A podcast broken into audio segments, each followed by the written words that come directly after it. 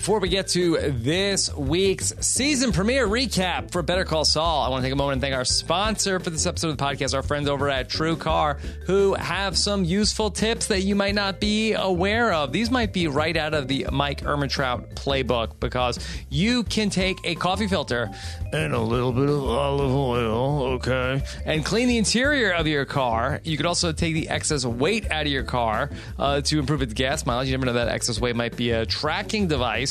And you can also place your keychain remote underneath your chin to increase its range. I could see Mike doing that. Well, those tips are weird. Here's one that's not so weird. You can get a used car as well with the help of TrueCar. That's right. TrueCar is not just for buying a new car. With the certified dealer network and nationwide inventory nearly 1 million used cars, you'll enjoy real pricing on actual inventory and a simpler buying experience whether you buy new or used. And with TrueCar, you can see what other people paid so you'll know if you're getting a good deal before you buy. And you're also more likely to enjoy a faster buying experience when you connect with a TrueCar certified dealer. So when you're ready to buy a new or used car, check out TrueCar to enjoy a more confident car buying experience.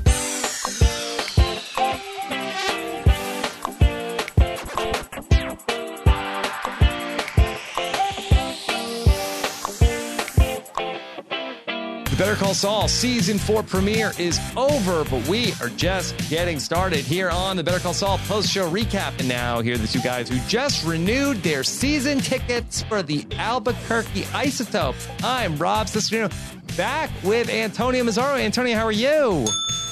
Doing great, Rob. Nothing I like more than a fine game of minor league baseball. I've got my ID set up here. Doesn't matter whose name is on it. We're having a good time. Yes, Antonio, we are back here to cover the fourth season of Better Call Saul on AMC. And Antonio, it was five years ago this summer that you and I first started talking about the underworld of Albuquerque, New Mexico.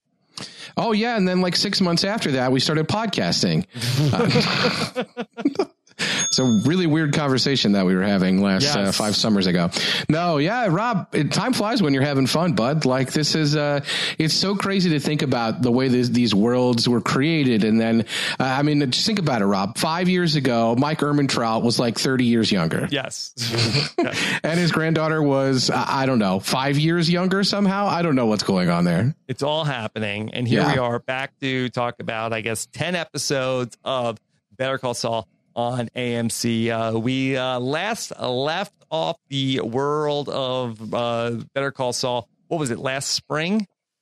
Sounds right to me. I, yeah. I haven't kept track. Uh, it was uh, we need we need to follow the we need to follow the path that Chuck McGill sent out for us. Rob, we need to use a lantern uh, and look back on when that was. I think it was last spring. That sounds about right. Yeah, and then this was a little bit of a longer hiatus than normal for everybody in the uh, Better Call Saul universe, and we had to wait a long time to see the fallout from what was going on uh, with uh, Chuck. But we get that here tonight, and we'll talk about everything uh, going on. Antonio, in uh, the off season, and it's been so long since uh, you and I have podcast. I feel like that we have a, a million things that we have to uh, catch up on. But I understand that you did a full Better Call Saul rewatch yeah, like last week, I was pretty bored. Um, so there, that happened. Yeah, I rewatched Better Call Saul again. I've lost track of how many times that is now.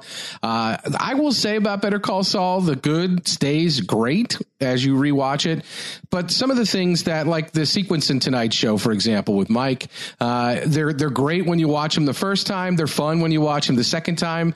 Boy, that fourth and fifth time, they they get a little. Uh, we know what's happening. Let's just get to the next thing here. So this is a show that does a lot of really great montages. And I'm saying when you rewatch it three or four times, four or five times, those montages, you can probably skip them. yeah.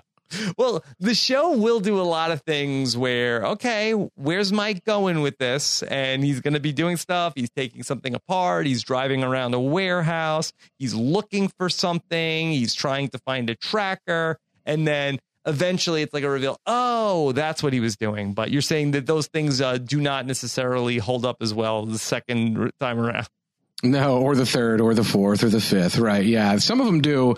I mean, think about it. There's a great there's a great sequence uh, last season where Mike is stalking uh, one of Gus's bagmen throughout the night, and he's following him around all these dead drop locations, and you get these beautiful shots of Albuquerque at night, and this all ends up with the big reveal that Mike is sitting outside Los Pollos Hermanos, and when you see the sign when it pulls back, it's great. It's a big build.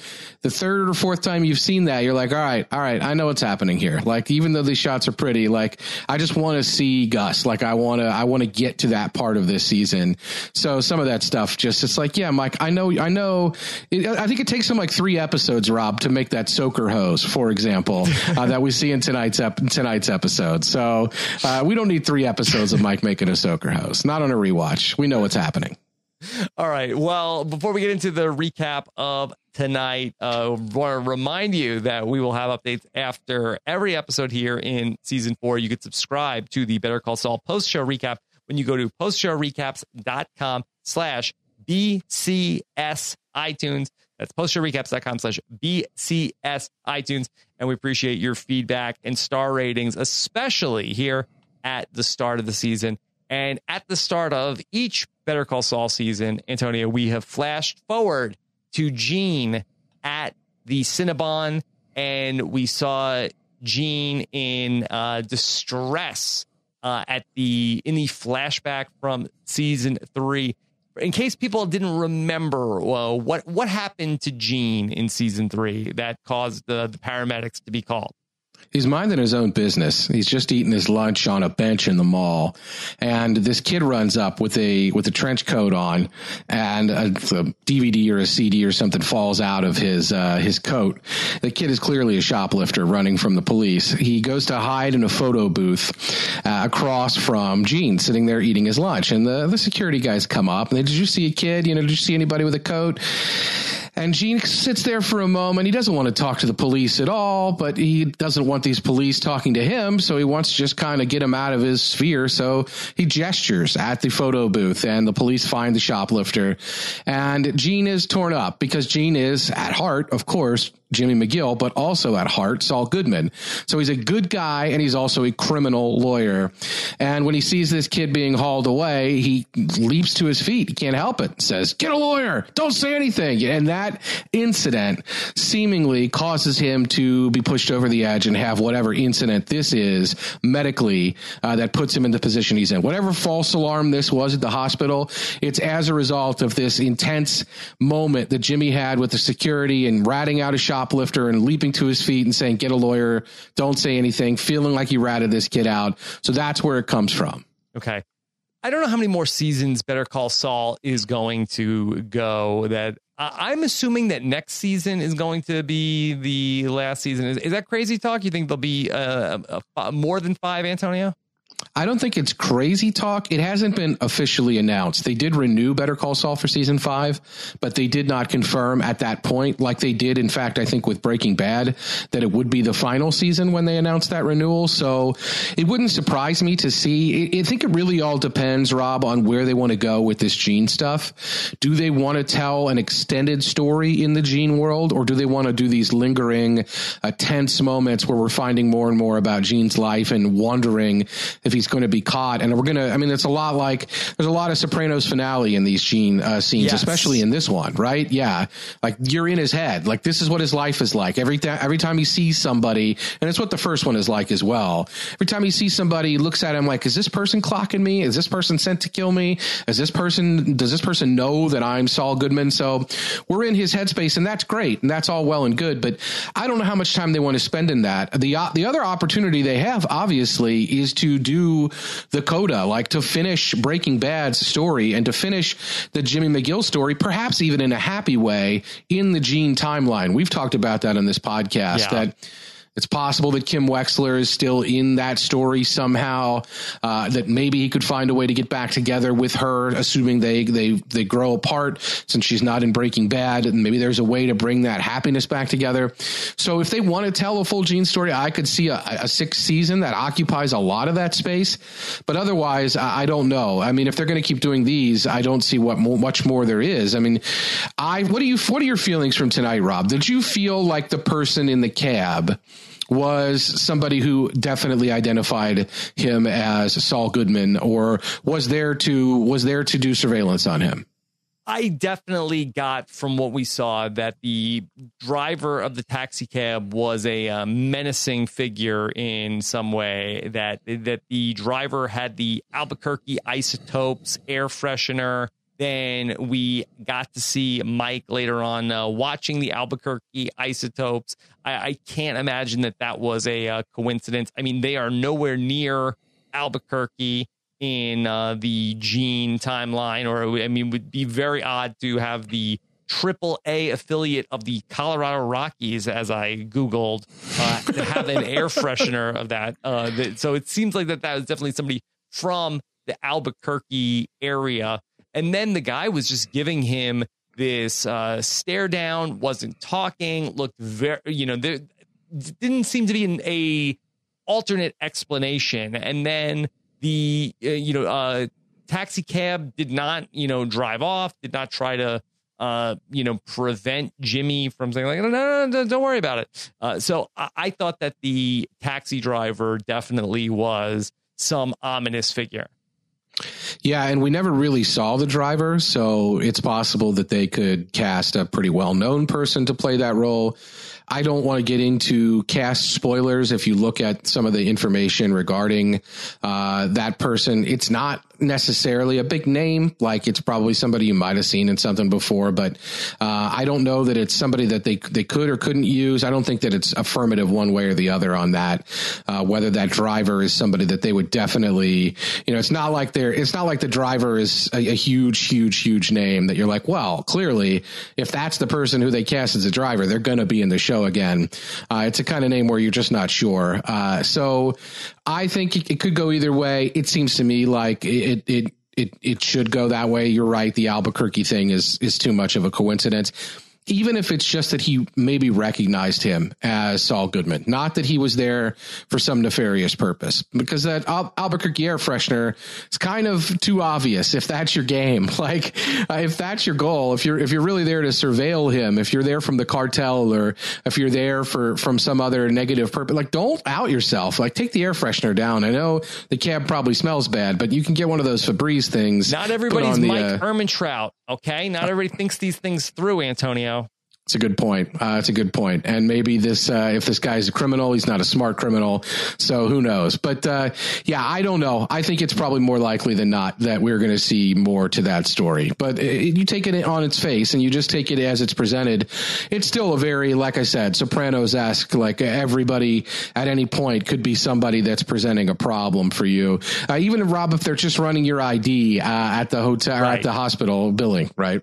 Mm-hmm, yeah, and that did feel like that that was going to uh, be an issue. Somehow, this receptionist is typing in the letter O in social security numbers, which uh, it seems bizarre. She should be fired on the spot.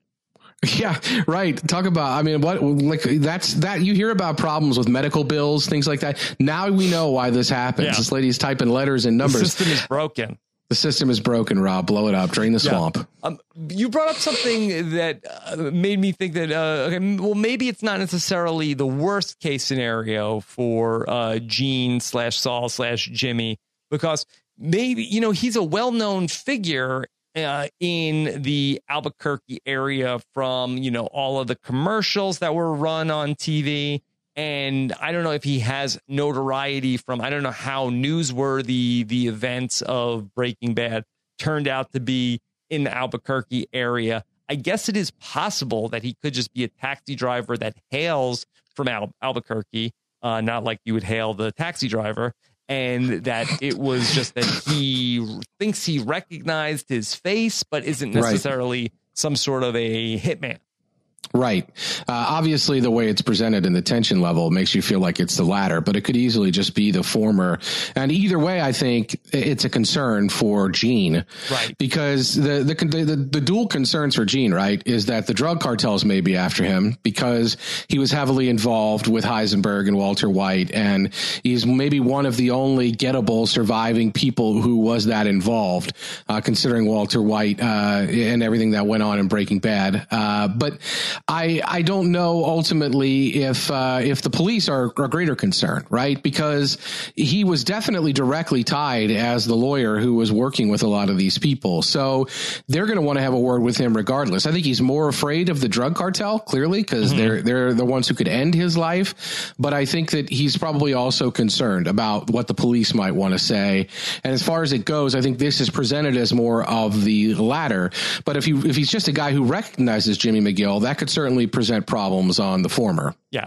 And I feel like that the police are equally as bad. We have seen in the Breaking Bad universe uh, what can happen to people while in police custody. Oh, so, yes, we have. Yes. Uh, it, either way is probably a bad ending for Jimmy McGill.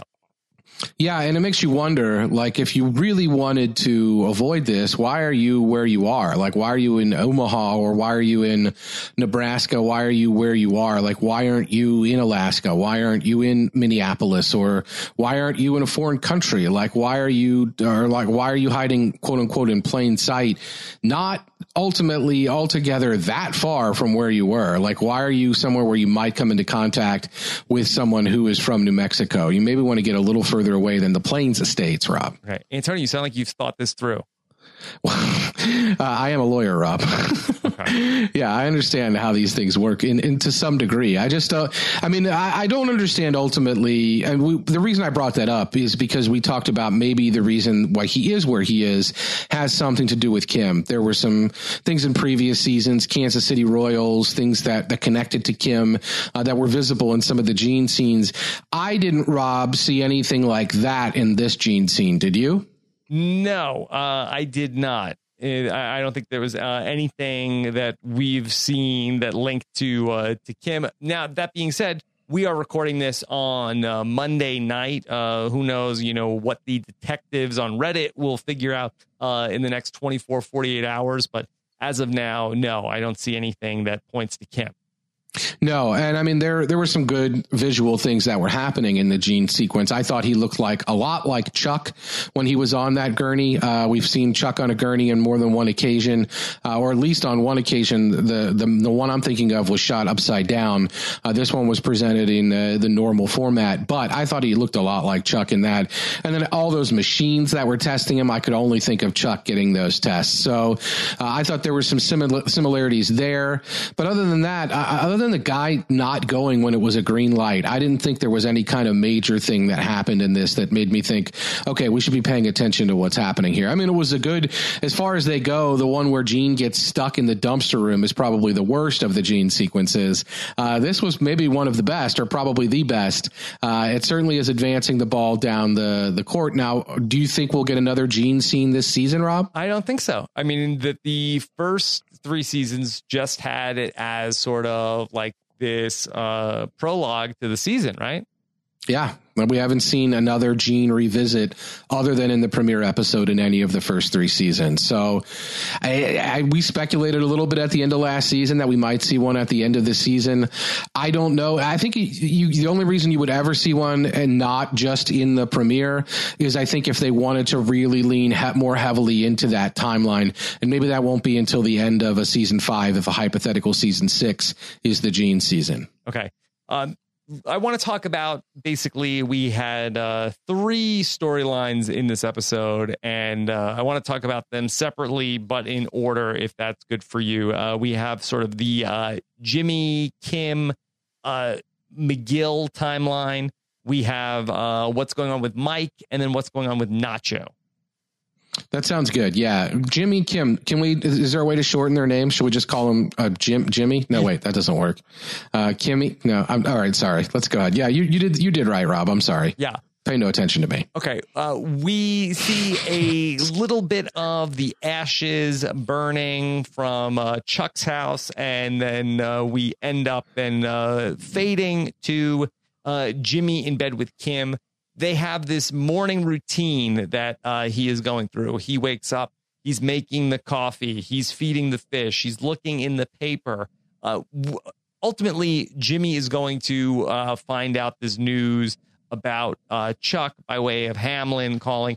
Antonio, the episode I felt like uh, comes full circle, where by the end of the episode, he's he's very affected all through the middle of the episode, but once he is able to, you know, he says that line to Hamlin about uh, that's going to be your cross to bear. It's almost like he's completely out of it, and he goes back to exactly where he was at the beginning of the episode, making the coffee, feeding the fish. D- uh, did you see those two things as being connected? Yeah, you're right. There's a there's a circle there, and I, I when I first watched or when I was watching the the when I for, without knowing what scene was coming at the end, that first scene when he's just going about his morning routine, I just thought, okay, calm before the storm. Like everything is normal until he's about to get this news, and this is what normal looks like. He's happy. He's feeding his fish. He's eating his cereal. He's drinking the coffee. Smooth jazz is playing. Like it's a decent morning here, uh, and he's just uh, his life is about to go up in flames, like Chuck's house did. He just doesn't know it yet. And I thought, well, that's the juxtaposition, right? Like this scene is being presented this way because we're about to drop the hammer on this. Mm-hmm. So we want to make this as idyllic and happy as possible. But then you're right. When we get that last scene and he goes right back to it and he's whistling like Walter White, Rob, uh, when the Drew Sharp incident has been seen on TV and Jesse's all upset and Walter just goes about his business and starts whistling while he's cleaning up. Uh, Jesse's like, this is a true psychopath. Um, this is, this is what's happening with, uh, with Jimmy McGill here. He just starts whistling.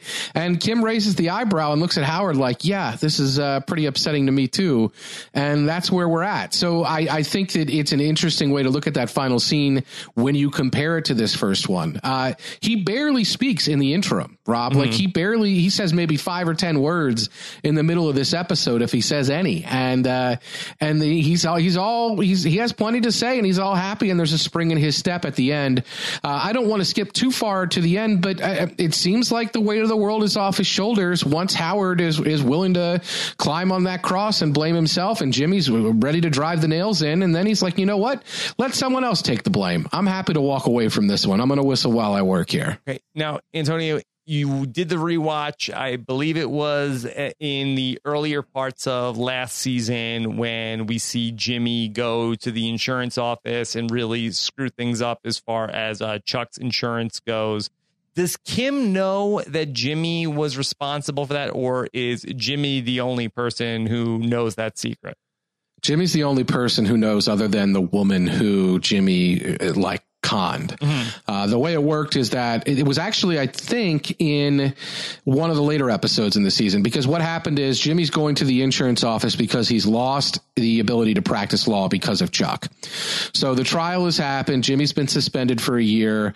Uh, I think it's in the same episode. I think it might be episode seven, where he's met with the Sklar brothers at the music store, mm-hmm. and they're they're not sure if they want to buy an ad or not. He's at the bottom, really. He's like, there's one moment in that episode where he's sitting on a curb, almost crying. And one of those interns or those college students who's working with him, she gives the money back that he paid her for the session, says, you need this. And so that's where he's at. That's also the episode where he and Kim go to a hotel and he sees this guy that reminds him of Chuck and he just runs through, I'm going to run a fake credit card scam on this guy and we're going to do this. And he's really intense about it. And Kim's like, we're just, we're just joking about this, right? And, and Jimmy's like, yeah, of course. And so by the, the, the way that episode ends is he goes into the insurance office and he starts talking to this lady. And at the time, there's been no inkling of, of him with the insurance or why he would be doing this. So I think we're meant to assume that he goes into that insurance office hoping to get his malpractice premiums back because he can't practice law. That is quickly shut down by this lady, uh, who initially mistakes him for, for Chuck. She says, Oh, are you Chuck McGill of Hamlin, Hamlin and McGill? And when I, I don't know if Jimmy's gets the idea at that point or if he went in with that idea. But what he does at that point is he sort of breaks down and he fake cries and he says, "Oh, my, I'm, I'm having all these problems with my brother. Oh, he's he's it's in the transcripts." At one point, he moans like you can see that he's he's falling apart. He has mental illness, and the lady takes a post-it note, and Jimmy walks out of there just like the king of the world. Like that, I just screwed my brother mm-hmm. over. I'm so happy about it. And that is ultimately what leads Chuck and Howard to have the problems that Howard is talking about uh, because they're they're going to raise the premiums on everyone at the firm. And then and Howard says, "Why don't you just retire, Chuck?" And Chuck doesn't want to. Chuck decides he's going to sue Howard, and they eventually settle it. And then yeah, Chuck ultimately falls apart. It's not a very clean through line. It's not as mm-hmm. it's Howard's not as responsible as he thinks. Uh, this is this is Jimmy's work. This is Jimmy's work yeah. for sure. But does Jimmy feel like that okay is this like a scam that is there a another shoe that he's going to drop on hamlin by making him feel like that he bears the responsibility for uh, chuck's death? Or is this like some sort of a defense mechanism that uh, he can just like have a clean conscience that oh you know it wasn't me yeah, I think it's more of the latter personally. I don't know what your thoughts on that are, but I feel like it's more of the latter. I feel like this is classic, like, oh, my conscience is clean. Like, Chuck's an asshole. He screwed me over. And if you want to take blame or you want to feel like you're responsible, fine. I don't care. It makes me feel better. Uh, I think throughout the episode, you, you get the, you get the sense that Jimmy probably blames himself for what happened. I think that's a lot of his dire, you're seeing the humanity in him when he says, what about the insurance? What, what insurance? Like he brings that up when Howard mentions it. And at that moment, I thought this could go either way. Like mm. Jimmy's really going to lean into blaming himself here because he's now found out that the insurance caused this rift that sent Chuck over the cliff. Uh, but in reality, he realizes, you know, I've got somebody else here more than willing to share, to, to take on this emotional burden. And that's the Saul Goodman angle. Uh, the Saul Goodman and, and where I think a lot of us have struggled with thinking, how is the show going to take Jimmy McGill to to to Saul Goodman because the Saul Goodman we know from Breaking Bad is a cold sob. He's a he's the guy who said, "Why don't you just go kill your associate?" And we've seen him throughout not want people to get harmed, not want people to. We, we saw him in the first episode talking two guys out of uh, Tuco uh, and execution. So I think that this is a Jimmy McGill now who, at the end of this episode, is a lot more like Saul Goodman, who's a lot more dead inside. Uh, and the suicide of his brother, even though he knows he's probably to blame, the only way he can deal with that is to push it away and blame it on somebody else. And he's more than happy to let Howard bear that burden. I don't think it's a con or there, there's something more to it. The interesting interesting thing that wasn't discussed in this episode, Rob, is that Howard had agreed to pay Chuck, I think, $9 million mm-hmm. to buy him out of the firm we talked about on our podcast last year. Uh, was there a will? Like, is Jimmy the beneficiary? Uh, beneficiary beneficiary. Uh, what's going to happen here? So at the end of the day, I don't know. And I, I, don't know if Chuck, if it being a suicide or Howard's guilt is going to let Jimmy have some greater role than that. Uh, all TBD, but uh, that could be, there could be an opportunity there for Jimmy to exploit the guilt for sure. I don't think that's his plan here, but mm-hmm. I think certainly he'll exploit it if it's presented to him. The things that just jump out to me about all this is that I, had a little bit of a different read on when Jimmy starts asking about the insurance, where I, I thought that he was uh, trying to make sure that he wasn't busted when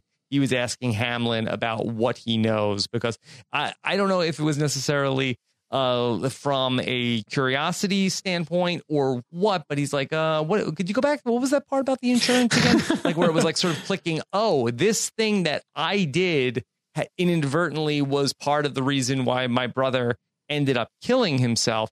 And I feel like that the reaction that he had was like the opposite of what a normal person would have, where you would think that he would have been much more affected learning that he that part of the reason why Chuck ultimately did this was because that uh, it, it, somehow had to do with this uh, in, insurance thing that Jimmy set into motion.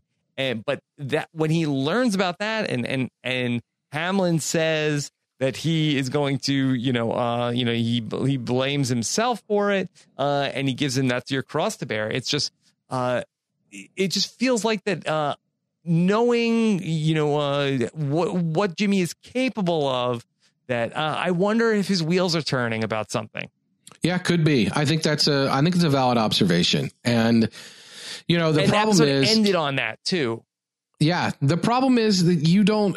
The, the thing about Jimmy McGill and Chuck is that we we were reading. I think a lot of people are probably reading this Jimmy scene as like, well, he's Saul Goodman. That's it. He's done. Like he's an asshole. He's dead.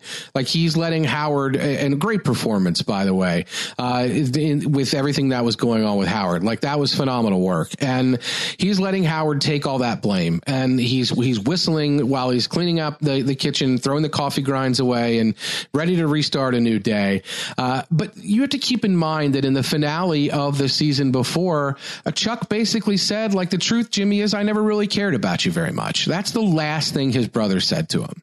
Those were the last words that Jimmy heard Chuck say, I believe. Uh, and that's the emotion that he's left with. Chuck is also the guy that wouldn't, that didn't tell Jimmy his mom, his own mom's dying words. And they were Jimmy, they were requests for Jimmy. They were hoping that she could see Jimmy before she died. And Chuck didn't tell him that the Chuck and, and Jimmy rivalry is one where both sides have blood all over their hands. And the last thing that Chuck said to Jimmy, I think probably hit Jimmy pretty hard. Um, earlier in the episode, before this last scene, when Jimmy gets the news and he sees the coroner van pull away, mm-hmm. he sits down on that bench. And that is, I think, the same bench that he and Chuck shared when probably in the, their best days together on the show in season one, when Jimmy was first breaking the Sandpiper case open. And Jimmy said, I left some files in my trunk. And Chuck was really energized and he wanted to work on this thing. Chuck absentmindedly just walked out of the house and got the files out of the trunk. And we had an episode that ended that way where Chuck drops the box. Like, I can't believe I did that. Like my, my, my problem didn't, didn't present itself as I walked out of the door. And then we begin that next episode with Jimmy and Chuck sitting at a bench and Jimmy's like, take your shoes off, Chuck. Like, Phil, put your feet in the grass. Doesn't that feel great? Like, and they share a moment there. And then that moment is somewhat interrupted by the power box. Uh, and I think it's the same one that Jimmy yeah. sees here in this scene. So I, I do think that in the way that scene is blocked, like Jimmy and Kim are on the bench. It's Kim, it's Jimmy, and then there's an empty seat right next to Jimmy on the right side of the screen. Uh, and Chuck is a silent witness to that conversation, whether or not uh, he's alive anymore. Like, he's still in Jimmy's head. And there's no way that Jimmy isn't thinking about all of this stuff throughout the course of the episode. But you're right. Jimmy is still the guy who is a con man through and through. So whether it's the the possibility of when he, you know, because in that same conversation where the insurance stuff comes up, the the discussion of the retirement is there, and Jimmy's wheels might be turning about whether I whether he can get some of Chuck's money. This is the same guy, Rob, who at the beginning of the episode was circling jobs on a on a yeah. newspaper because he's got no money. He's got and he scuttled the sandpiper settlement at the end of last season, so he's not got his money from that. So he's got to find some source of income. So maybe, maybe there's something going on there. Yeah. In the scene that you're talking about with the bench, when uh, he's trying to figure out, look, all of his electronics are outside of the house. You know that the the firefighters didn't do that. Chuck did that. Something must have made him relapse. Something must have happened. So we see, you know, Jimmy is looking for like what is that thing that uh, put him over the edge, uh, and then ultimately at the end he is going to uh, find it. I wonder if the, the the mystery of what made him, you know, relapse is uh, what's bothering him the whole episode. Well, yeah, because as I said, I think that's I think that's valid because their last scene together is that the truth is, Jimmy, like you never really mattered much to me, or uh, what you see right after that in that final episode uh, is that you see Chuck in bed at night and he's struggling. He wakes up, he, he mm-hmm. he's journaling, the medicine's there, and this is this is where it's really rough for Chuck at that point. point, and then it's a downward spiral from there. Then from there, it's Chuck uh, like the conversation uh, style Chuck, where the jazz music is playing and he starts ripping his house apart. There is not a through line like Jim when Chuck when Jimmy comes to Chuck's house. Before that, uh, the lights are on, the music's playing. Oh, I'm fine, Jimmy. I'm going about my daily life, and then that night, seemingly, is when Chuck starts to slip away. So the as far as we're concerned as viewers, the last we saw of Chuck being normal was that scene where he basically dug the knife into Jimmy. Uh, so as far as we're concerned, like the the incident we could point to could be that scene with Jimmy. Howard wants to blame himself. Maybe Jimmy wants to blame himself, and then when Howard is more than willing to climb up on that cross, Jimmy feels free of that burden. Uh, I don't know. Uh, maybe he's willing to lie to himself about that. But it is that as far as we go as viewers, the scene with Jimmy and Chuck occurs after anything with Howard and Chuck. The last thing with Howard and Chuck is kind of a, a bittersweet but decent note. It's Howard basically saying like, okay, we're going to settle this thing.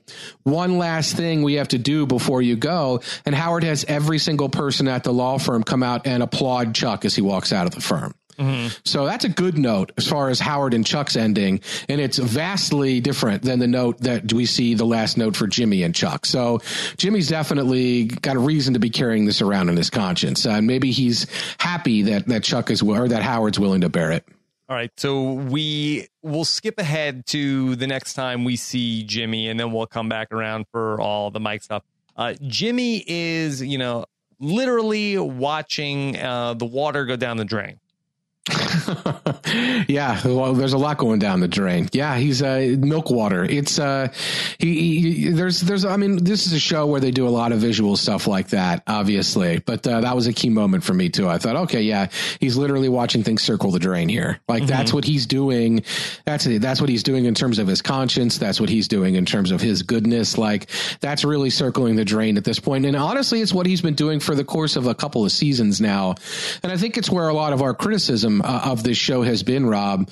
Um, just I remember at the end of last season, we talked about like, okay, how long is this guy going to circle the drain? Like, how long is this guy going to, oh, put his toe in the water of being Saul Goodman? We even saw him be Saul Goodman on the show. But then by the end of last season, he's, uh, oh, he's, he's taking the bullet and making the old ladies hate him so that they'll pull out of the lawsuit. And mm-hmm. he's doing goodbye Kim. So he's not really a bad guy by the end of last season. Uh, now I think we're resetting at the end of this premiere that he is cold. But I can see a scenario where we're pulling it back again in an episode or two. So we'll see how this goes. Yeah.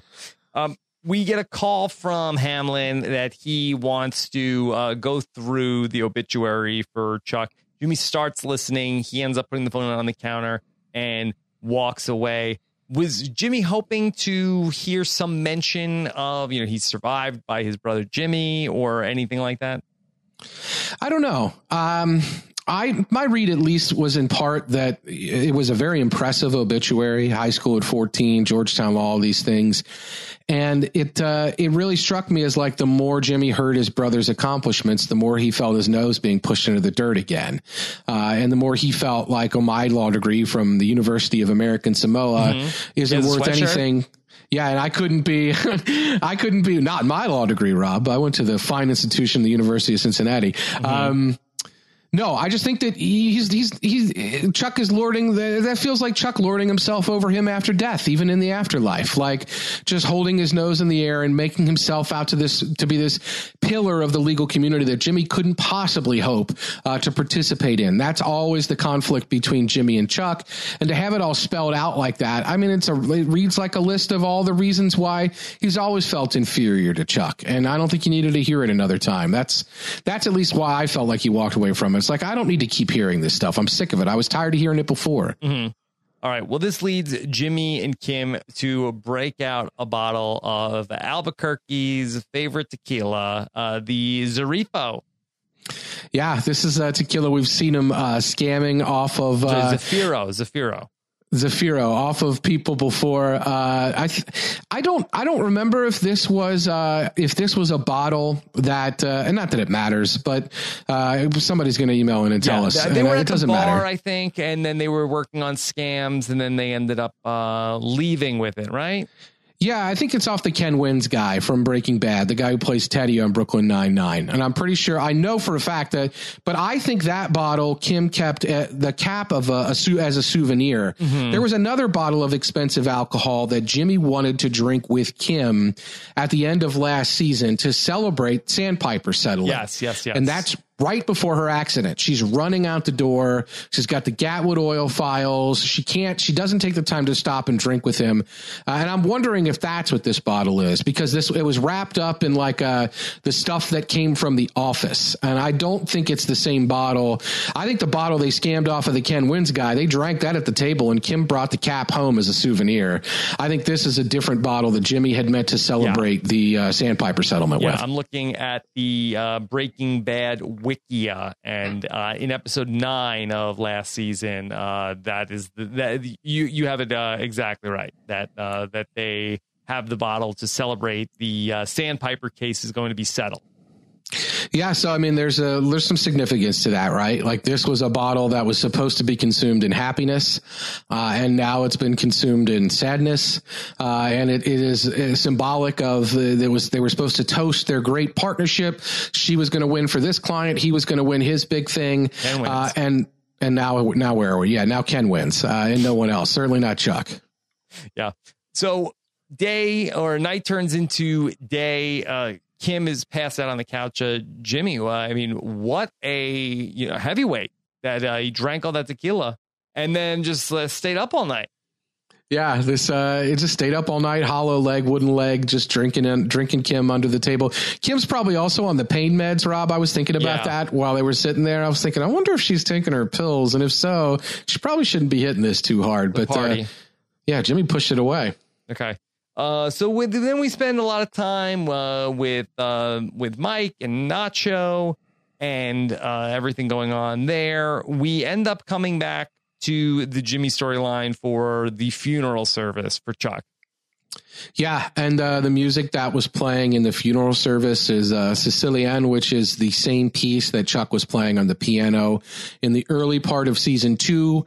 Uh, Chuck was playing it at the time to honor his love for Rebecca, uh, who is seen weeping her eyes out behind Jimmy uh, in the pew here uh, in the church. So a lot of symbolism with that song. At the very least, it's certainly an Easter egg in the the course of Breaking Bad or the Better Call Saul timeline. But speaking of of Easter eggs, Rob, we got some uh, we got some greatest hits from some, some of the uh, the other lawyers here. What was it, what, were you happy to see these guys again?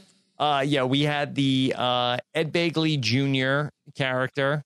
Yeah, from Davis and Main, Cliff from Davis and Main, and we saw, uh, and we saw Schweikart from Schweikart and Cokely. Uh, mm-hmm. this, that was, he's probably still wondering why Kim didn't take the job offer. Uh, this is not good. Mm-hmm. Yeah. Yeah, we and we had we had unfortunately we had uh, we had Rebecca there crying her eyes out. We last saw Rebecca on the show, um, basically unable to get to Chuck, uh, and having blamed Jimmy for what was going on, and telling Jimmy like he was right about you all along, uh, because she came to the office and saw. I think that they were celebrating again their their great victory over Chuck, uh, and she blamed Jimmy for that. So it uh, it's not uh, Rebecca's is done. I mean, this is done. We might see the actress again. I know that's somebody that they like uh, to bring back. So we might see her later in the uh, in the course of this series, or maybe even season, really digging the knife into Jimmy over all this. Uh, remains to be seen. She could be involved in some kind of probate storyline as well. I have no idea what the status of uh, their relationship, their will, anything like that would be. Okay. Uh, then we go back after the uh, funeral service, we see uh, Jimmy and Kim drive up. Hamlin is waiting there for them, and they go in and they have the conversation that we talked about earlier about I owe you an explanation. I have to tell you about what really happened. Again, uh, Howard very guilty about all of this. Yeah, and and really saying it's the insurance thing and feeling like he pushed him out. Uh, I mean, it's not too many guys uh, who are like, I I wanted to give him nine million dollars and that's why he committed suicide. It's like what? Mm. Uh, but yeah, so Howard is blaming himself again. I love the work that was done in this scene, uh, and uh, it's it's uh, definitely the Breaking Bad shades with with with Jimmy whistling here and feeding that fish. Uh, yeah. So yeah, it's just darkness. It's just darkness. Well, let's talk about the fish because the the fish in the fish tank were featured very prominently. You know, the show does uh, so much with with color, and this you know it, the brightly colored fish tank was you know featured in the foreground a number of times. Jimmy's feeding the fish at the beginning of the episode when he starts off his routine in the morning before he finds out about what happened to Chuck he's feeding uh, the fish at the end of the episode. So, well, what significance does that goldfish have, Antonio? Well, it's the goldfish that Jimmy used as cover when in in Chuck's trial in Chicanery, uh, season three, episode five, to meet with the vet, who's like this back door to the Albuquerque underworld. At the vet, he got uh, connected with Huell, and if you'll recall, he used Huell to set Chuck up, and that was ultimately what set Chuck uh, to falling apart in the midst of that trial. So uh, it was supposed to be the trial of Jimmy, and ended up the trial of Chuck the way it was presented and it was in part because of the work Huell did, uh, which was because Jimmy met with this vet and used the goldfish for cover. Uh, it's the same fish we see in the next episode, season three, episode six, on Francesca's desk at their office. Mm-hmm. So it seems like they've just moved all of the stuff from their office into Kim's apartment. Uh, we see all the file boxes there. That's where the alcohol bottle's coming from, and the fish has come in from that that as well. Uh, and it's the same fish that Jimmy used as cover to hire the guy that he used to take Chuck down. So uh, there's definitely some symbolism symbolism there. Yeah. On the uh, color theory, which uh, you know is always part of the Vince Gilligan universe, you know, I don't know if we've talked about this before, but with the gene sequences being, you know, um, black and white and you know, uh, washed out, I do feel like that the stuff that's with the uh, the Jimmy McGill and especially like uh, when he wears all of these loud, bright colors that I, I do feel like that there is a significance to that too. Yeah, um, I think you're. I think you're onto something there. Uh, it certainly is. The life has been sucked out of Gene's world. Yeah, and I think in the first the first time we see Gene, in he, he watches the uh, Saul Goodman ads, uh, you know, on like a purloined or like secret VHS tape in his house alone while he's drinking, and I think we see a little bit of color in his eyes uh, as we see the reflection of those ads from the TV on his glasses, and it's like okay, so on the inside or behind those glasses, that's what this is. He's got this lively, vibrant personality, but in the Gene world, yeah, it's sucked out uh, by a vacuum cleaner salesman, Rob, mm-hmm, yeah. Uh, by the kind of guy that gets you a second identity, right? Okay. A- anything else in the Jimmy and Kim story from tonight before we move on to talk about Mike? I'm curious as to where you feel what what you feel will happen between Jimmy and Kim here. Uh, do you think that like the the camel's back was broken with the whistling incident, or is she going to chalk that up to he's in mourning? He probably handled that really indelicately with Howard, but you know I shouldn't question him because his brother just killed himself and yeah. he probably blames himself.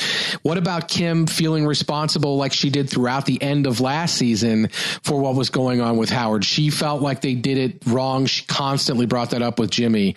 Um, where where do you think we're going to see uh, Kim and Jimmy end up in the next couple of episodes in the fallout of the death of Chuck McGill? I think that's a really hard question to answer because she doesn't have that missing piece of information about how Jimmy was responsible for the issues with the insurance. So I think she certainly feels like, okay, he's acting strange, but I mean, I think she's seen Jimmy McGill act uh, very strange on a number of occasions.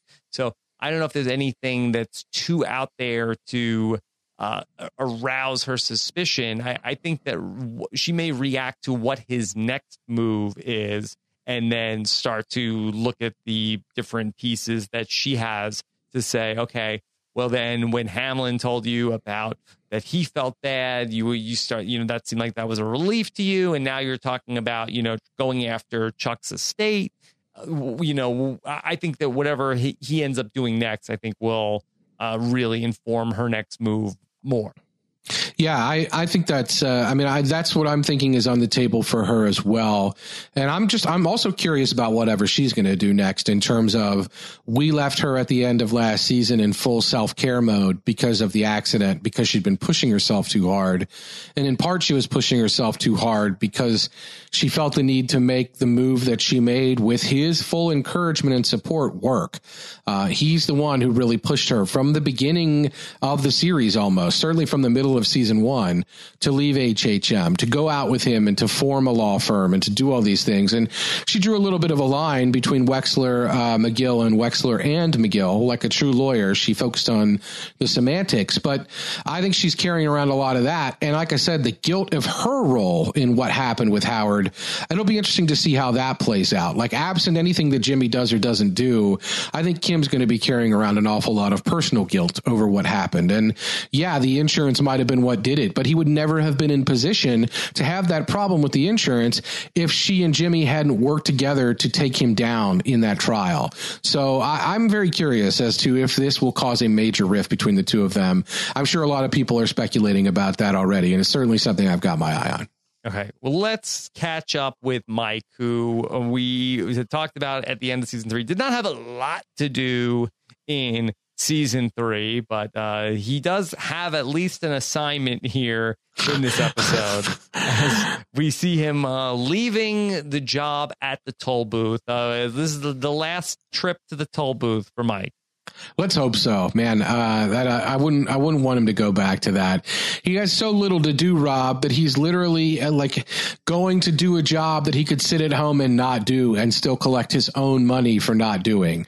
Uh, that's how little to do Mike has. He's tired of the baseball. He can only stand on so many hoses. He's got to go out and do something. Uh, so yeah, he leaves the he leaves the job. He leaves the workaday job and uh, leaves the ham and egger job, and he decides he's going to run a caper uh, at uh, Madrigal Madrigal and goes in and does his job as a security consultant apparently, which starts somehow by draining a guy's car battery. I, I don't know what. I guess he left a light on or something. What happened there? yeah, I'm not exa- exactly sure. So that what I wanted to know is, did Mike screw with the kid's bike chain first? so that the kid would stop the dad and say, you know, daddy, daddy. And then, because how was Mike able to get in the guy's briefcase uh, to, you know, to get his key card out? So uh, I think that Mike did something to the kid's bike so he would stop the dad so that Mike would be able to get in there and either, you know, cut the alternator or whatever, whatever Mike does to make the car battery drain. And then also get the key card out of the briefcase. Yeah, this uh, I've learned not to question Batman generally. So mm-hmm. um, this is something where I I really don't know. Like, what is the what is the gain by having the battery be dead? Uh, I don't I don't understand that. Well, then uh, he couldn't get to the he couldn't get to work and then say like, hey, I forgot my key card. Can you let me in? So Mike was already there. Mike gave Mike like an hour to get to the to get to the place before the guy right. and use the ID to get in, and that yeah. was that. Yeah. Yeah, because I guess Mike wouldn't have known that they wouldn't have deactivated the card or that they were pretty lax in terms of security. So he was giving himself as much of uh, as much of a head start as he could. And I guess the kid's bike is part of that. Yeah, you're probably right. Probably screwed with the bike chain. Although I think the kid said it always happens or it's happened again or something. So does that mean Mike uh, yes. surveilled this? Long con. He goes there oh every day God. and messes with the kid's bike chain.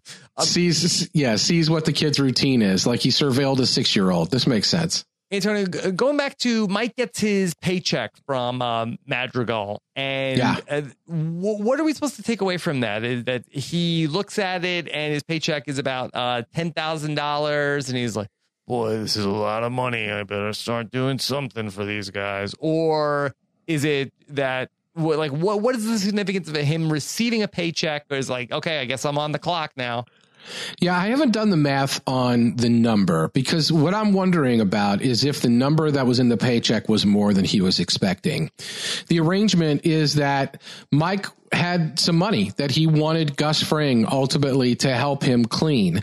Uh, and Gus's arrangement was, all right, you give me the money, then you go take a no-show job with this corporation, Madrigal Electromotive, and or Madrigal, whatever the name he gave tonight was. I think it has many, you know, iterations. But you go take this job, and the the, the job they were going to hire him for wasn't even security. Mike said, like, maybe maybe make it security. Like, uh, I was mm-hmm. a cop, you know and then Lydia was like, "Yeah, it'll look better on your resume." But uh, but yeah, so he was going to go get this no show job and get paid. But I don't remember. I think she said you'll be you'll be done in 20 weeks. So I don't remember Mike having 200k that he needed to have washed. But maybe that's how much money he had. But so if it was more money than Mike was expecting, maybe he feels like I don't want to let this guy get a leg up on me by giving me more money than I thought because that's not our arrangement. I want to earn every dollar that I'm paid that isn't my money. So if the money was more than he was expecting, I can see why he wanted to go do that. If it was what he was expecting, he might still say, you know, I don't feel right about this no show job and well, decide he's, he's just going to go. Yeah, he's, he's playing with a, he's, you know, stepping on soaker hoses. He's watching triple A baseball on TV. yeah, he's in the Dynasty Fantasy League, Rob. Come on. uh, yeah, I don't know. Uh, he had a young Nolan Arenado on his team. Uh, I don't know ultimately why. Uh, yeah, I think he's just bored. I, I, think he's just bored. I really think he's just bored. Like he doesn't know what to I'm do with bored, himself. Okay. yeah, Got get off my back. Do. I don't understand. Uh, so what? I mean, do you think that that that the whole thing? Do you think that the whole thing was so that he could get another meeting with Lydia? Like, was that what it was about? Why? Well, that's the big question because the last meeting ended with him saying, like, you have a good business. You, you seem pretty accomplished. Why would you stick your neck out for a drug dealer?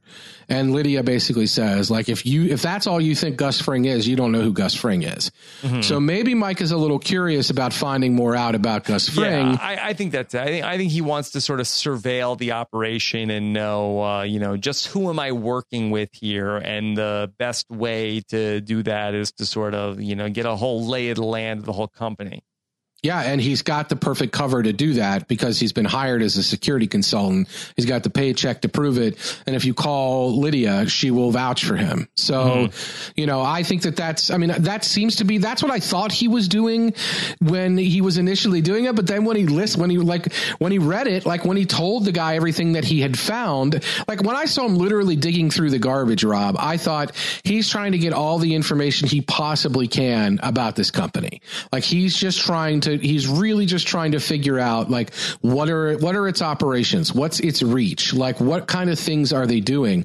But it just seemed like no, he was actually trying to identify as many security problems as possible so that he could show that he was a good security consultant. I don't know. Maybe he's really worried still about the appearance of impropriety. Maybe he really wants to seem like it's above board. I don't know. Uh, let's get to Mike and his uh, adventures at the Madrigal uh, headquarters. And, you know, he's walking around, he has the clipboard. Nobody seems to notice that he shouldn't be there. We get a long conversation in the break room, Antonio, about Muhammad Ali uh, versus Bruce Lee. Uh, is this a matchup that you had ever considered? No, uh, I, I know probably other people have mooted it. I, I think Bruce Lee has even spoken about this, but no, not me. I mean, I, I got to go with Muhammad Ali. I'm a proud Kentuckian. That's uh, that's our favorite son. So, what about you, Rob? Like, uh, if, is this something you've thought about? I mean, if you know Bruce Lee is a black belt again, I, I don't know a, a lot about either, but I kind of feel like that a black belt does you know it doesn't matter you know how big you are. I feel like that a uh, person who is a uh, master of martial arts, I would take them over a boxer. Yeah, Bruce Lee was beating up uh, guys bigger than Muhammad Ali in a lot of movies, that's for sure. Uh, but mm-hmm. I think you're gonna have to look and see what Bruce Lee's own comments on the subject were, which uh, you can look them up yourself offline. Here, I don't want to read them on the podcast, uh, but they're pretty funny to say the least. Uh, he had a way with words, that Bruce Lee. Yeah, yeah I don't know. It's uh, I would I, you would be wrong to bet against Bruce Lee, but I certainly think you'd be wrong to get a bet against Muhammad Ali and just about anything. And then maybe they wouldn't want to fight. Who knows? Yeah. Um, what was Mike's take on that? He asked, "Does Bruce Lee have a gun?" yep, that's what he did. That's what he asked. and then, but then he felt like then it would be Muhammad Ali in three minutes. He felt like if Bruce Lee didn't have a gun. Yeah yeah. Unless Bruce Lee had a gun, Muhammad Ali would take him out instantly. I think it's so funny that Mike is trying to keep kind of a low profile or, you know, he's just kind of keeping his nose down, but he just can't help but chime in on the Bruce Lee Ali card. He could have walked out of that room mm. not saying a word, Rob. He had to chime yeah. in. Well, he even had to sign Tina's birthday card. Right. Yeah. Only after he said that. What did he write in that card? Like reach for the stars? I don't know. but he signed it with the the guy's name. He did. I wonder. I wonder if. Uh, yeah, I wonder if he had like surveilled his handwriting. Had he gone that deep into this? Mm-hmm. Did he know how to sign his name? Had he worked on forgery just in case he had to sign in or something? Okay, let's keep a running tab on Mike montages uh, for the season. Um, I like we, it. We get one here tonight of you know him driving around on the cart. You know, he's uh, doing, uh, he's driving, riding the forklift, uh, or he watches the forklift. Uh, anything stand out to you from uh, Mike in the warehouse? Not really. Uh, like I said throughout, I was really just wondering, like, what's he doing? I thought him driving that little car was really funny, and I think that his his Jonathan Banks is like realization. Oh yeah, I could drive that. Like just seeing it, that made me laugh a lot. I mm-hmm. thought that was pretty fun. Um, I thought he was looking for evidence of criminal wrongdoing, like I said, uh, but no, I think he was just trying to do the job. So I don't. The the when he, when he confronts the guy about wearing the belt, it's pretty funny. Right. Now, I uh, assume that, oh, okay, this is classic Mike. He's going to, you know, create a diversions, go send those guys uh, to go and uh, go put those belts on. And then he has something that he has to get access to. But it seemed like he was really just like calling them out about security. Yeah. And, and, uh, and not for anything. That I thought Mike is in charge of, he's some sort of security uh, analyst, not like a uh, safety guard. Yeah, not like an on the job injury preventer, right? Yeah. Right, that's this whole time. I thought because we've seen, I think, scenes with Lydia and warehouses in the past where right. they're looking for methylamine or they're looking for like mm-hmm. actual products that are used in the production of meth. And so I thought that's what Mike was looking for, guys, but uh, no, guys, lift from the knees, not with the back. Okay. if you lift from the knees, you'll never see the bees. Yeah, I don't know. I really don't understand. I thought he was looking for those for those tins, for those uh, those containers of methylamine, and he was going to be on to some greater operation, but doesn't seem like it. I think he was actually trying to prevent a back operation. Yeah, I mean, uh, who knew that uh, Mike was just like this uh, corporate bookworm? Yeah, well, I mean, well, you got to be Batman Stickler. and Bruce Wayne at the same time. You know what I mean? You can't just be Batman. You got to have a second identity here. Mm-hmm. Okay. Uh, and again, he says, uh, you know, try Lydia if uh, you want to if you want to call me out. Uh, that was very nice. Again, Mike, uh, he you know he gave the key card back to the guy that it belonged to. Yeah, uh, I, I, in hindsight, I just feel like it was his plan all along to try to get to Lydia, and he was had that at the ready. He was like, you know, why don't you call and find out? And he gave the name right away. Like I think this was his end game all along, which really invites the question, Rob, why didn't he just call Lydia? like, why didn't he just go see Lydia or schedule an appointment? Why the dog and pony show? That I don't know. So more to be, more to come. Hopefully, more montages, Rob. That's what I'm really hoping yeah. for. Can I throw um, maybe one other uh, crazy or not so crazy uh, theory out there? You know, uh, and, and, this ties into uh, what goes on in uh, the uh, Nacho storyline, uh, where they're talking with uh, when when Gus is talking to what, what, would you call that guy? The the head of the cartel. He's like, yeah, well, the head of the cartel is the man by the pool, as they call him. but Juan Bolsa is like, yeah, he's like the underboss. Yeah. Yeah.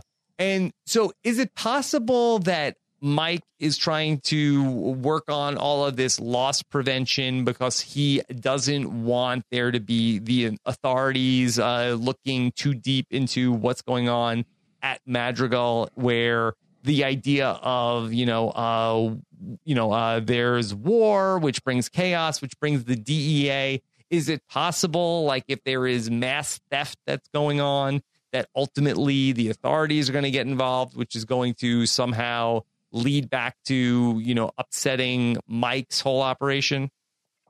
I think it's possible. Yeah. I mean, think about it this way where what we saw happen was we, we Mike met his daughter-in-law in the backyard there, uh, with his nearly teenage granddaughter now. Uh, and he, even his daughter-in-law, who is a low-level scam artist who got Mike to buy her that house, uh, even she was like, Oh, you set your own hours? That's interesting. Like even she was sniffing yeah, around. Must be nice. Yeah. So if she can get onto this and he's got a check here for $10,000 and has nothing to show for it, like maybe that's when he's starting to feel like I better cover my tracks a little here. Like maybe that's part of it. So yeah, I mean, not knowing anything about Salamanca and the incident and the potential of war in the DEA, I think Mike's realizing like, yeah, it does seem a little fishy that I can just set my own hours and I make all this money. So maybe I should go actually do this job a little bit it so that if I'm ever questioned about it, or so that if it ever the, the heat ever comes down, I have something I can fall back on and say, I did this, I identified all these problems, and blah blah blah blah. blah. So I think that's a big part of it. But I do wonder if there's something more, you know, more in play or not. But it certainly seems like having a, a the cover at least is a big part of it. But I think he wants to talk to Lydia too. I think that's part of it. Okay. Uh, we'll see where that goes in the future. Let's check back in with uh, Nacho. Uh, we picked everything up at the end of the last episode. Oh, uh, once upon a time we speculated, oh, maybe it'll be a time jump here. Uh, yeah, every, everything is picking up exactly where it left off. Five minutes later, yeah. like, Five minutes later, yeah. They, are they're taking the they're taking Hector's body away. Yes, mm-hmm. uh, it's it just happened, right? And we even see some of the same scenes again. Like we see Gus looking at Nacho with the pills again and mugging, uh, you know, just just clocking Nacho, checking him out, and seeing what's what, and doing it in such a way that Nacho can't even get rid of those pills when he wants to. And yeah, we we get into the story with Gus and. Nacho Nacho, lots of whispering and hushed tones. Uh, I, I didn't. I, did you ever at any point during this episode fear that Nacho wasn't going to make it out of the episode? No, uh, I did not. Um, what was Nacho worried about? That they were going to like pat him down and then check to see if he had any pills? Like, who would suspect that he was uh, switching out Hector's medication? Yeah, I don't know, but uh, I think that's what he was worried about. Uh, I do think that he was worried that he would they would pat him down for a weapon or something at some point, see that he had these pills in his pocket, see that they look like uh, nitro pills or or that they were labeled a certain way, and and start to freak out. So I think that that's the evidence of the crime. Like that's the cover up right there in his pocket. So mm. I definitely understand why he was desirous of getting rid of those things. It it is also ultimately what gets him in uh, probably hotter water because he's observed getting rid of them. And let's not forget, it's Mike who pointed out to Nacho that he should switch those pills back uh, when they met at the end of last season when uh, when Nacho was trying to meet with Pryce, uh, if you will, Daniel Worm, Wormland or whatever, uh, Playa to get those pills. That uh, Mike was involved, and Mike told Nacho, "Like, if you switch those pills, you better switch them back." And so it is. It is Mike in his head here, basically saying you got to to get rid of that evidence. Don't don't let anybody know. They're going to come sniffing around this this incident. You don't want to be the one stuck holding the bag. So it seems like he got away with it. I never was worried about him either. But but now he is he's in a couple good positions here, right, Rob? Because we have the scene with Juan Bolsa basically saying, "You guys are still going to deliver the drugs. It's Salamanca territory, uh, and if you do well, you might be you guys might do well for yourselves here. So the opportunity is there. And then as soon as they leave the room room, it's like, ah, yeah, they're going to get killed. People are going to come at them. The DEA is going to come at them. Like this is bad. So, what's the what if you put yourself in the mind of Gus Fring, Rob? Like, what is his move here? Well, what remind me of the the politics here because he is going to need to. Uh, he's working with Nacho. Yeah, so the politics basically are that Juan Bolsa, the guy who works with the cartel, mm-hmm. uh, he has these two he has these two guys in Salamanca and Fring right. who do distribution for him. Right, they do distribution for the cartel, and what we saw throughout the course of last season mostly is that Fring used Mike to make a move against Salamanca. Uh, Mike ripped off Salamanca and took money out of one of their routes, with and he felt pretty good coming uh, uh, across the border. You got it. And what what with the shoes uh, that what what with what happened with those shoes is that Mike set up the Salamanca truck to be caught at the border, and then the drugs would have to come in with the LPH, with the Los Pollos Hermanos trucks. Mm-hmm. So that's what Gus wanted. Gus wanted to be the guy who managed the route. And it seems like what, what is ultimately happening is, at least in last season, Gus was making a slow play against Hector Salamanca to take over the business. Instead of them being equals, he was going to be the one who was controlling the route. And at some point, you feel like he was going to be the one who was controlling the business. And it seems like now what the cartel has said is Gus is not taking the business. The business will be handled by you guys. And if you do well, then that'll be that. Our arrangement will be the same. But then when they leave the room, Gus is saying, Hey, you know, the only thing I can say is someone's going to come at him. And if someone comes at him, that'll be chaotic and chaos will bring uh, the duh. They'll bring the DEA down on us. So uh, I, I, don't know. I don't know what Gus's play here is. I, do you think that he's really just trying to get to the point where he's controlling all the business? It's an interesting question because uh, you know he's making the case against war, uh, against chaos, uh, which right. would bring in the DEA. But you would think that he does want to take out the Salamanca faction.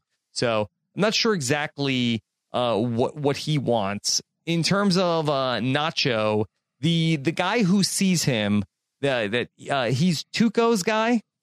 No, the guy who sees him is Gus's guy, uh, and he's been he's one of Gus's guys that we see in Breaking Bad, and uh, it just doesn't. I mean, these are guys that don't have a huge role other than being Gus's guys. Uh, they have memorable moments, and I don't want to spoil too much of Breaking Bad. Uh, we get we get hit on that sometimes, but yeah, this is one of Gus's guys. We saw him last season uh, driving uh, at the Los Pollos Hermanos, and so we know from the the trick that he's using that he's using that same gas cap trick mm. that they use to track Mike. He's got the same receiver there in his car. So Gus is tracking Nacho, and this guy observed Nacho doing something at that bridge, and he had binoculars, so he probably actually saw what Nacho was doing. So this is all Gus is already on to Nacho, is what it comes down to. And Nacho, of course, was working with the Salamanca crew, and he, the whole point of him setting this up was that that Hector Salamanca didn't like the arrangement of the drugs coming in through Gus Fring. He didn't like that arrangement because he, he felt like that put Gus in control. So Hector was trying to run an end around using Nacho's dad and the upholstery business uh, that he had. Right. Where does he get his supplies? I want to use Papa. We're going to use Daddy. And then he didn't, he wasn't sure about him. So Nacho felt like he was going to kill his dad. And that's what caused Nacho to do what he did.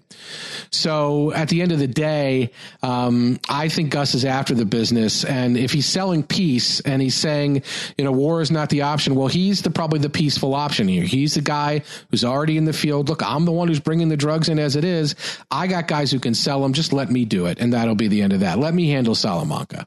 Okay, let me bring in this question from one of our great friends, Johnny De Silveira, where we saw Gus mention the DEA, and Johnny is asking, with the mention of the DEI, with the mention of the DEA, what are the odds that we see Hank this season? Is that a possibility, Antonio? You think it's likely we see Hank or do we see uh, Gomie? Do we see Gomez, oh. uh, Hank's partner? I think that that's a more likely cameo than Hank straight off the top. Uh, but I think we could see Hank in this series for sure. What is Dean Norris up to, Rob, besides uh, tweeting things? Why is he a big tweeter? Uh, he's an interesting tweet out there that you could uh, you could probably track down if you uh, just search uh, Dean Norris tweet. Uh, is it a recent tweet? It is a recent tweet. Yeah. Is it a political tweet? No, it has uh, no. Although he does share something with Ted Cruz. Okay. like like in Ted, he does share something with like in Ted Cruz. Let's just put it that way. All right.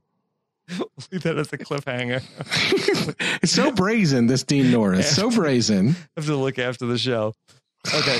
Um Anthony, did you happen to uh stumble into what what is this new show that's on AMC?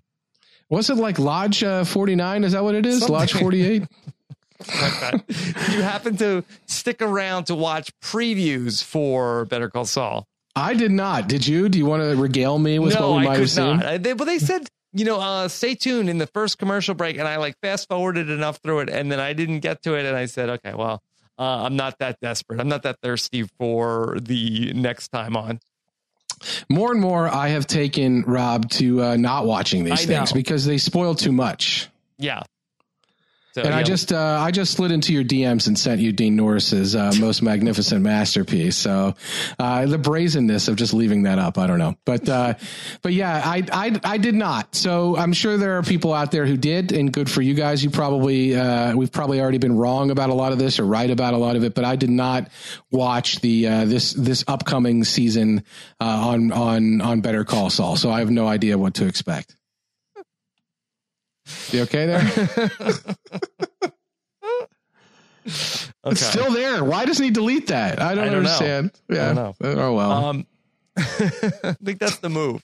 I think that, that's Yeah, you very just have in to vogue own it, these right, days. yeah. Just like No, this like is tweet what I wanted one to tweet. word, and then Yeah. just leave it out there. Let everybody speculate uh, what you were thinking. yeah, his uh, Twitter profile says actor, poet, Nook, Nook. I don't know what that means. He's a man of mystery, D. Norris. he really is. So your guess is as good as mine of as to whether this uh, Twitter mystery means that he will end up on Better Call Saul this season. Okay. Uh, going forward, we will be able to uh, answer more of your questions. You can email us. I'm not sure exactly when we're going to record these uh, moving forward, but probably sometime on a Tuesday. Uh, you can email the show uh, bcs at postshowrecaps.com. Uh, that email will go to both Antonio and myself, and we will be able to uh, bring your questions into the show if they are interesting or relevant or uh, crack us up. Yeah, uh, I want to know why uh, this is. It's like 2005. Speaking of emails, like uh, why is Jimmy McGill like looking in classified sections for jobs? Did I think that, I feel like that was strongly the Craigslist era of looking for jobs. Am I wrong about that? Am I crazy? Is it Monster.com? Uh, I don't know what the Albuquerque job market was like, and I don't really know what he's looking for. Did you happen to notice any of the things that he circled? Yeah, the one was like a receptionist at like a daycare or something. there was like a cell phone store representative. Like uh, they, they weren't good jobs, Rob. Let's just put it that way. Uh, I mean, is it funny that uh, Jimmy is like looking at like entry level positions? Yeah, well, I, he just wants to. He's just chipping away. He's planning on being a lawyer again, is my guess. I don't know. I don't know why he. We still don't know why he changes the name. There was a lot of speculation that you know the issue with the trial of Jimmy McGill would somehow result in him changing his name to Saul Goodman and practicing law under that name for whatever reason. Now it seems like maybe he's more likely to change the name because he doesn't want to be associated with Howard in any way. Yeah. Uh, but there could be a bigger story to come other than just that. There could be some actual narrative reason for him doing it rather than just the the, the thematic one of not wanting to be connected to Chuck. just going back to the time jump in terms of what we were talking about at the end of last season uh, you actually uh, said that you uh, felt like very much that we would uh, maybe have a time jump but not start with one because we wanted to see the fallout from uh, what happened with chuck do you think there's any chance that we skip forward at some point during the season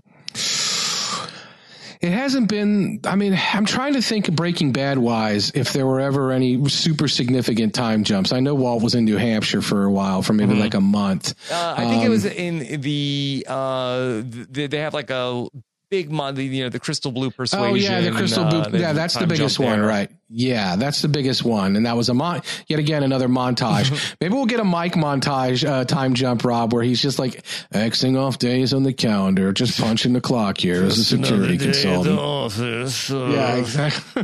Another Muhammad Ali. Exactly. Yeah. Another Reach for the stars. Yeah. I so maybe we'll get a montage of Mike like uh, just xing off calendar days. I don't know if we want to spend a, a year with Jimmy not being an attorney. Like I, I don't know. I can see spending some time with Jimmy, but it wouldn't shock me if at some point in this season we had some sort of accelerated time jump that took us to a, a period a little later in the series here. Okay, let me give you another over under on the season. Okay. Scenes with Jimmy and Mike in them at the same time. We had almost no interaction between the two of them in season three. I think the only time that they had any interaction, I think, was uh, leading up to the uh, the Chuck case, if I if I remember correctly. Does that sound right to you? Yeah, there was some of that, uh, and there were more. There were some of those scenes with Jimmy and Mike are the, some of the best ones of the series. There is the time where Mike is trying to get out of the issue with Salamanca, and he has to have Jimmy come in. Mm-hmm. There's the time when Mike has has Jimmy be the the shady guy who bumps into him, uh, or bumps into those police who are looking into Mike's criminal background and whether Mike might have murdered the guy who or the cops who killed his son, uh, and so he he brings Jimmy in for that. Uh, and there's a lot of those interactions with them at the at the booth. Uh, but the I think the last time I really remember them is that is that he had Jimmy work as like his recon, his eyes and ears when he was trying to figure out what was going on at Los Pollos Hermanos. So yeah. okay. there was that for sure. Yes. And in the car. Yeah, I, I think without Jimmy being a lawyer, it's hard to know what he will use what he would use Mike for, uh, unless he's getting into some really nasty enterprise. And I don't know ultimately why Mike might use. It seems like Mike has gone beyond Jimmy at this point. I don't mm-hmm. think he's going to need Jimmy for much. I, I, mean, I I could be wrong, okay. but Jimmy can't practice law, so he's not going to really need Jimmy's skills as a lawyer. And other than that, I guess he used him as eyes and ears in that one time. But Jimmy did not do a good job, by the way. Um, so I don't know if Mike's going to want to go back to that well. So over under on scenes with them together, I'd say what do you said it? Two and a half? Two and a half. That's exactly what I would have said. Yeah, two and a half. Yeah. Two and a half. I will, what, what are you uh, taking, the over or the under? I'll take the over. I'll take the under. All right, good. So yeah. there you go. Uh, we have we have a we have a bet now. Uh, the winner has to send something to Dean Norris. or the loser, the loser. I'm sorry, the loser, not the winner. the winner gets something from Dean Norris. Oh no, God no. All right. Um, brow. All right, and so uh, fun first episode, fun to be back. Um, but let's see where it goes from here because I feel like that uh, you know I, I would not really say that we are shot out of a cannon here with the first episode. Kind of a little bit of a slow uh, premiere.